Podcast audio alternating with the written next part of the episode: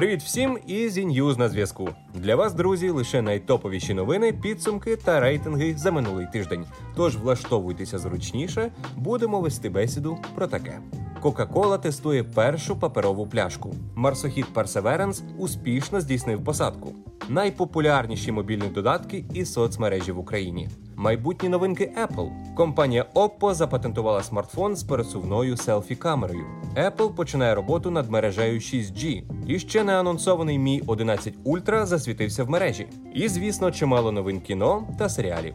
Поїхали! Компанія Coca-Cola випробовує паперові пляшки в рамках стратегії, що націлена на повне позбавлення від пластику. Моделі розроблені спільно з Пабокко. Представник компанії запевняє, що виробництво тари з паперу не приведе до виробки лісів. Перша партія зразків це 2000 штук, що зроблені практично без пластику, за винятком кришки та внутрішнього шару пластику. Однак Coca-Cola підкреслює, що пляшка все ще знаходиться в розробці, оскільки компанія оцінює продуктивність, довговічність і здатність здатність прототипу захистити вміст. Однак мета компанії 100% перероблювальні пляшки. Coca-Cola планує перейти на безвідходне виробництво до 2030 року. Марсохід Perseverance американського космічного агентства НАСА в ніч на 19 лютого здійснив успішну посадку на Марс. Посадка тривала 7 хвилин. На відміну від минулих всюдиходів, більшість камер Perseverance знімають зображення в кольорі. Після переземлення дві камери відобразили від спереду і ззаду всюдихода. Перші кольорові фотографії з поверхні Марса виявилися несподіваними. Червона планета насправді має зовсім інший, скоріше сірий колір. Апарат Perseverance оснащений науковими інструментами, камерами для зйомки, а їх 23, і мікрофонами для запису звуку, вертолітним дроном і автономною навігаційною системою, що дозволяє пересуватися по складному рельєфу місцевості. Марсохід буде досліджувати ґрунт на вміст мікроорганізмів. Він допоможе вченим знайти підтвердження існування біологічного життя на Марсі.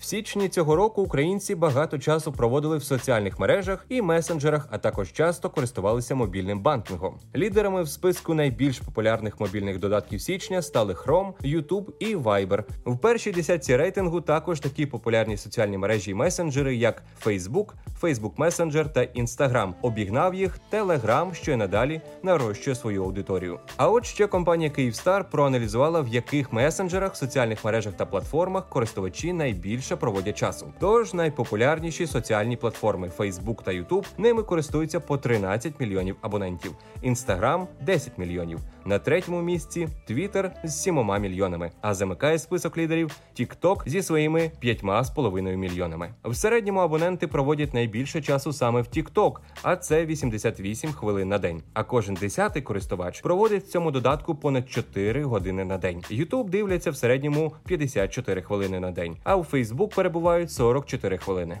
Мільйони подарунків та сюрпризів на будь-який смак саме для вашої лавсторії за святковими цінами в магазинах Ало та на Allo.ua по 10 березня. Все буде кохання.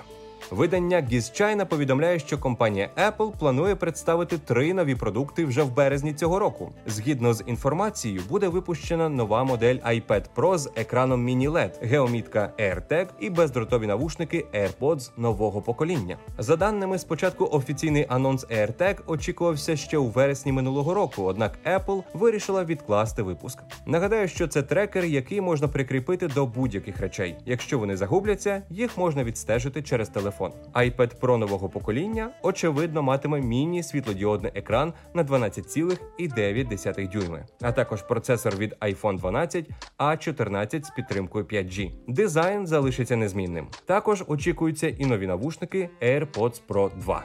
Китайська компанія Oppo запатентувала смартфон з конструкцією не зовсім стандартної фронтальної камери. Вона ковзає з одного боку в інший. Виріз під фронтальну камеру зроблений практично на всю ширину верхньої рамки смартфона. За задумом інженерів, користувач зможе програмно регулювати положення об'єктива і тим самим змінювати ракурс і кут зйомки. З патенту ясно, що рух модуля камери забезпечує спеціальний моторчик. В документах вказується можливість задіяти цю розробку також і для основного об'єктива що підійде для панорамних фотознімків. Авторитетний аналітик Мак Гурман повідомив, що ним було виявлено оголошення, згідно з яким компанія Apple шукає співробітників, що займуться розробкою зв'язку шостого покоління 6G. Майбутнім співробітникам Apple пропонується досліджувати і розробляти системи бездротового зв'язку нового покоління 6G, а також брати участь в галузевих і академічних формах, присвячених технологіям 6G. Як передає агентство, група дослідників буде займатися створенням нової мережі протягом наступного десятиліття. Хоча технологія 6G перебуває на дуже ранній стадії процесу, аналітики й експерти в області стільникового зв'язку припускають, вона буде приблизно в 100 разів швидшою і надійнішою аніж 5G.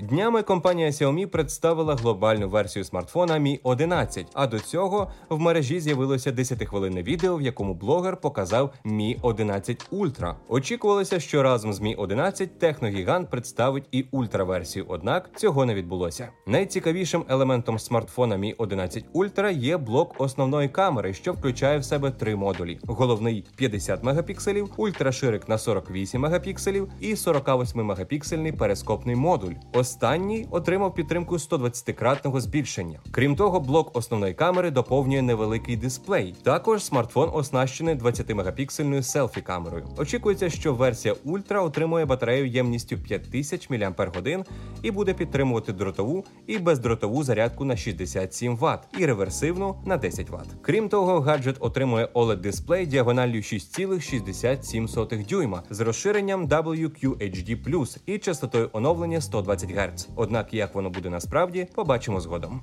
І до новин кіно та серіалів. Deadline повідомляє, що студія Bad Robot Джей Джей Абрамса випустить перезапуск Константина для стрімінг-сервісу HBO Max. Це буде серіал. Сюжет розповість про молодого Константина. Крім того, історія буде якось пов'язана з шоу Темна Ліга справедливості, яким також займається студія Джей Джей Абрамса. Виконавця головної ролі при цьому ще не знайшли.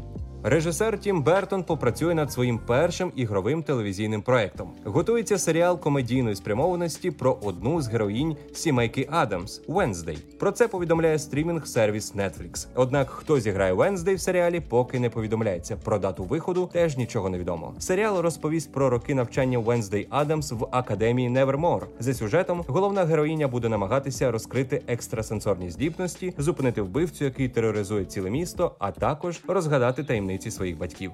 А ще Netflix поділився роликом анімаційного серіалу Дота Кров Дракона, що буде заснований на популярній грі Dota 2. Крім того, стало відомо, що проект вийде на Netflix вже 25 березня і буде складатися з восьми серій. В центрі сюжету лицар Демон Девіон, який присвятив своє життя боротьбі зі злом. Коли він зустрічає давнього Ельдвурма і принцесу Мірану, його доля отримує новий поворот, і героя затягує в ланцюг масштабних подій, що здатні вплинути на долю всього світу.